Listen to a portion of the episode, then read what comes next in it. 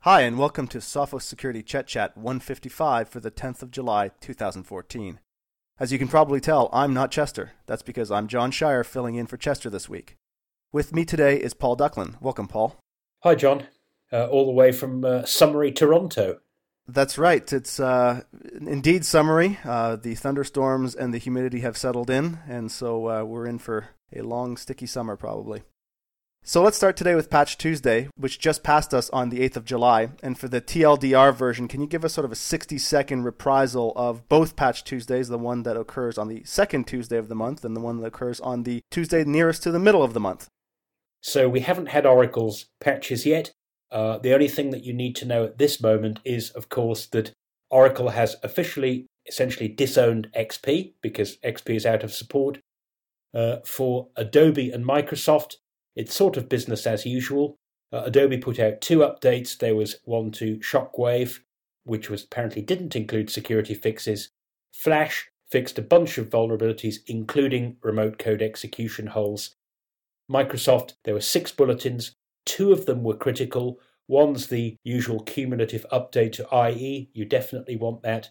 The other one is particularly interesting, the other critical one that closes remote code execution holes. It's actually a bug in the journal application. Now, I hadn't even heard of journal and I didn't know about JNT, that's Juliet November Tango files. Uh, journal is a, it's a kind of handwriting program that lets you scroll little notes. Turns out that you can booby trap a JNT file so that you can get remote code execution. Unfortunately, the journal program is little known but installed by default on all non server versions of Windows. If you've never heard of journal files before and you're not using them in your organization, consider going to your web filtering and your email filtering product and adding that .jnt file. If you don't need them, they do now pose a risk. May as well block them off. Thank you, Paul. And as the as our colleague Chester quipped this week on Twitter, with the uh, demise of Java on XP, XP users are now more secure than ever. yes, I thought that was quite amusing, except, of course, what you'll end up with is a, a, no longer supported operating system with a no longer supported version of Java. So I know we've said this any number of times before. If you haven't got round to turning Java off in your browser yet, do so today. If all your websites still work like before and you didn't need it after all, you'll never need to turn it on again and you will not regret it.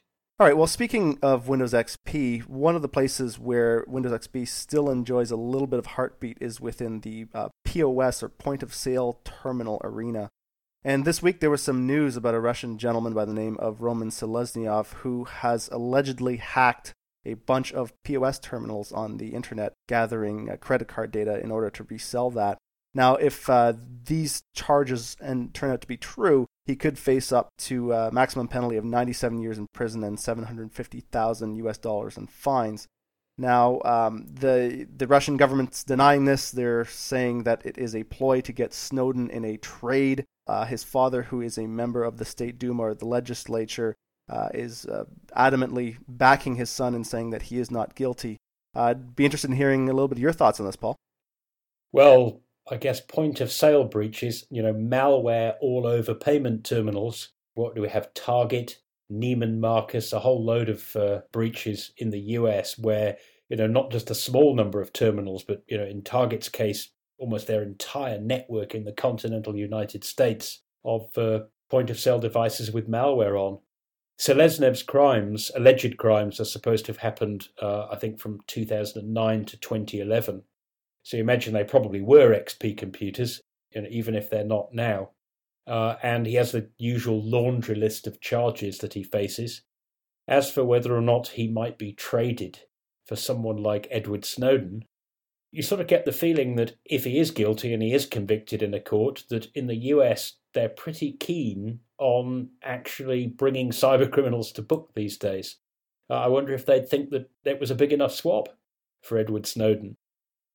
I'm understanding was that he, he went to the Maldives or something, uh, perhaps for a vacation, and ended up getting arrested while he was outside Russia. Probably wishing he didn't have that vacation now. yeah, and I guess you'd say he's probably ahead of the curve when it comes to POS malware, seeing as it does seem to be uh, de rigueur right now to be able to uh, compromise POS terminals.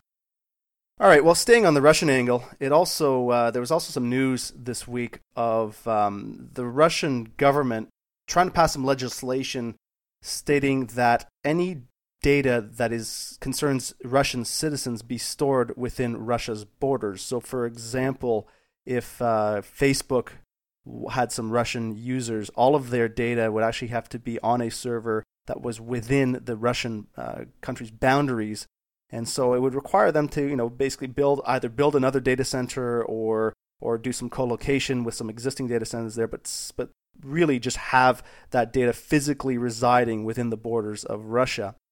Some claim that this is sort of an anti-NSA, anti, uh, you know, spying tactic, um, and others claim that it's more of a pro-FSB or the the former KGB uh, tactic in order to make it easier for the Russian uh, services to mine data on their own uh, on their own citizens. And still further, there's there's some claims that this is just another salvo in the uh, in, in the Russian government's uh, eroding of privacy and online freedoms within the country. And I'd be interested in hearing a little bit more about what you think about this.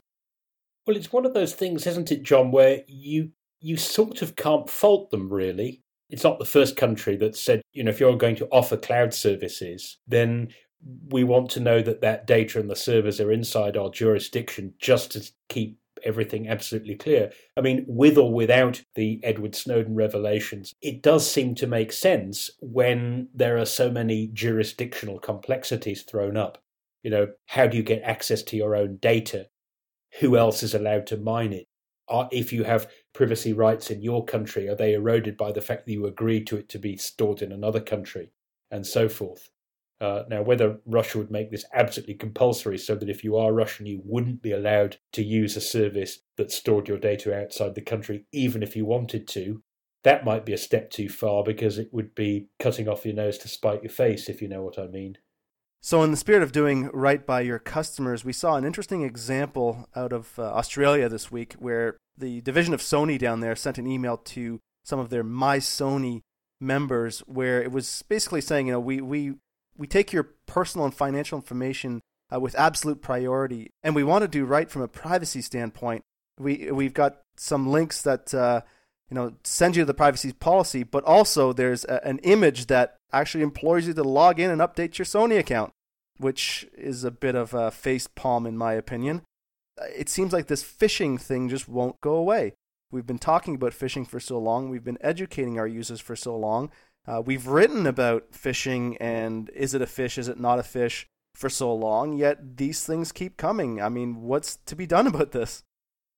I don't think we're saying to anybody, thou shalt never use clickable links in emails. For example, if you subscribe to the Naked Security newsletter, and I do, every day you get a digest that has the links to the stories. I like to see the story, click on it, and go across to Naked Security. I don't have a problem with that. But I just wish that this idea that, hey, here are some links. Oh, by the way, you could log in, click here. It's just softening people up for phishing. So, clickable links to stories where you're not expected to give away any personal information are one thing, but resist the temptation then also to have a link that says, and this will take you straight to a login page where we're going to be expecting you to type in username and password. And that way, if you never put login links in your emails, only the crooks will ever do it. So if you see an email with a login link, you know it's a fish. You don't even have to stop to think about it. Not that I feel strongly about it, John. and I agree. I think emails as a delivery mechanism for information from a, a vendor or service provider to their con- their customers, it's not going away. It's just too convenient and, and frankly, it's too economical not to use that. But uh, I think where, what we're seeing sometimes, as as we often see with, with technology, the pendulum swings one way and then swings too far the other way. If we can sort of nip this one in the bud a little bit and say let's let's agree on some generally acceptable guidelines for things that we can and cannot do with email, um, such as yes, it's okay to include a link, but uh, as with the case with the Sony uh, email, you know, you had these links that looked like URLs, but they actually redirected you to a different uh, URL somewhere else in order to track some of your behavior, right? That that just doesn't seem right to me either.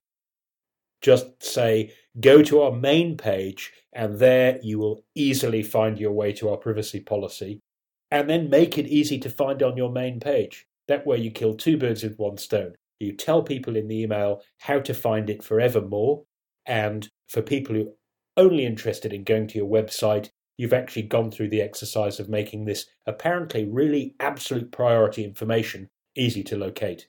I don't think really something like that, a privacy policy, having a electronic direct marketing tracking link on it, it, it seems a little oxymoronic to me, in, at any rate.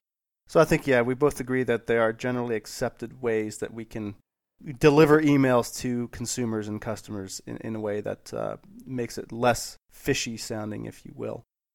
So we've just talked about something that is old and uh, continues to be present.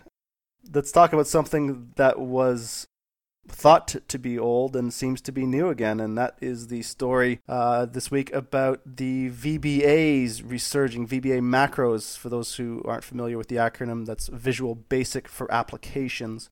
And uh, so a colleague of ours, Gabor Szappanos, or as he's affectionately known, Zappy in our circles, uh, he, he wrote a paper called uh, VBA is Not Dead, in which he shows us how it's easy using social engineering tricks to get users to run these you know macros uh, that contain malicious payloads.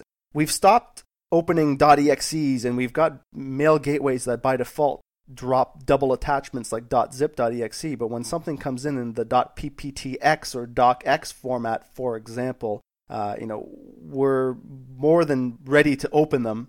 So can you go into that a little bit more and explain to us exactly what was happening here? Those of our listeners who can remember the last millennium, the closing years of the 20th century, will remember that Word and Excel viruses that spread as macros, scripts that were embedded in document and, and spreadsheet files were the number one problem of the day. And Microsoft made some significant changes, rather belatedly, I must say, but they did in the end change the way that macros worked, turned them off by default in Office, and malware spreading that way kind of disappeared. As Zappy wrote in his paper, you would almost have called it extinct if you were a malware researcher and then, to his surprise, as you say, suddenly in the course of this year, uh, its use has shot up again. You never need to have a document where you have to enable macros to be able to see it. So if you see that, it is a trick. And what the crooks are hoping you'll do is the document's just a decoy to get you to run a program they sent from outside. And if you think about it, that's just remote code execution. Always a bad idea to run stuff that came from an unknown source. Yeah, and what's interesting about this particular piece of news is that we've seen some examples of this tactic being used more in the APT sense. And uh, what seems to be, I guess, new about this is is now the the crooks are starting to use it more en masse in terms of uh, going after the general public in, in terms of trying to get people infected, as, as opposed to these more pointed attacks that we've seen with uh, some specific APT campaigns that uh, have occurred in the last uh, couple years. Well, it's not really an advanced persistent threat if it's using a, the technique of the 1990s. It's just one that happens to work. But as you say, yes, uh, my understanding is that Zappy's measurements have actually taken him from you know seeing hundreds of samples to seeing thousands or tens of thousands of samples of these things. So as you say, it does look as though this seems to be giving the desired yield to cyber crooks who aren't after uh, sort of pinpoint penetration of one company, but are after compromising as many people as they can with the aim to making money out of their computer or out of their bank account. Yeah, and it would appear that, uh, you know, as with anything related to the internet, nothing truly dies these days. So that concludes the podcast. And, and, normally Chester tries to end the podcast on a positive note. And, and, some of the stories, actually, most of the stories we talked about this week uh, have a bit of a negative tone to them. So I thought I'd reach back into history a little bit for some positivity. And it appears that uh, 33 years ago, on July 9th, 1981, Nintendo released the game Donkey Kong. This also marked the debut of their future mascot Mario, who has been spending his countless days and nights rescuing princesses in need. So if, if that's not a positive, I don't know what is. And uh, taking the analogy a little bit further, perhaps what we need right now is an internet plumber to help us get out of some of the mess that we've created for ourselves. Internet Mario, or as I believe he is now promoted to, Super Mario. Super Mario indeed. That truly does conclude the Sophos Security Chetlist Chat 155.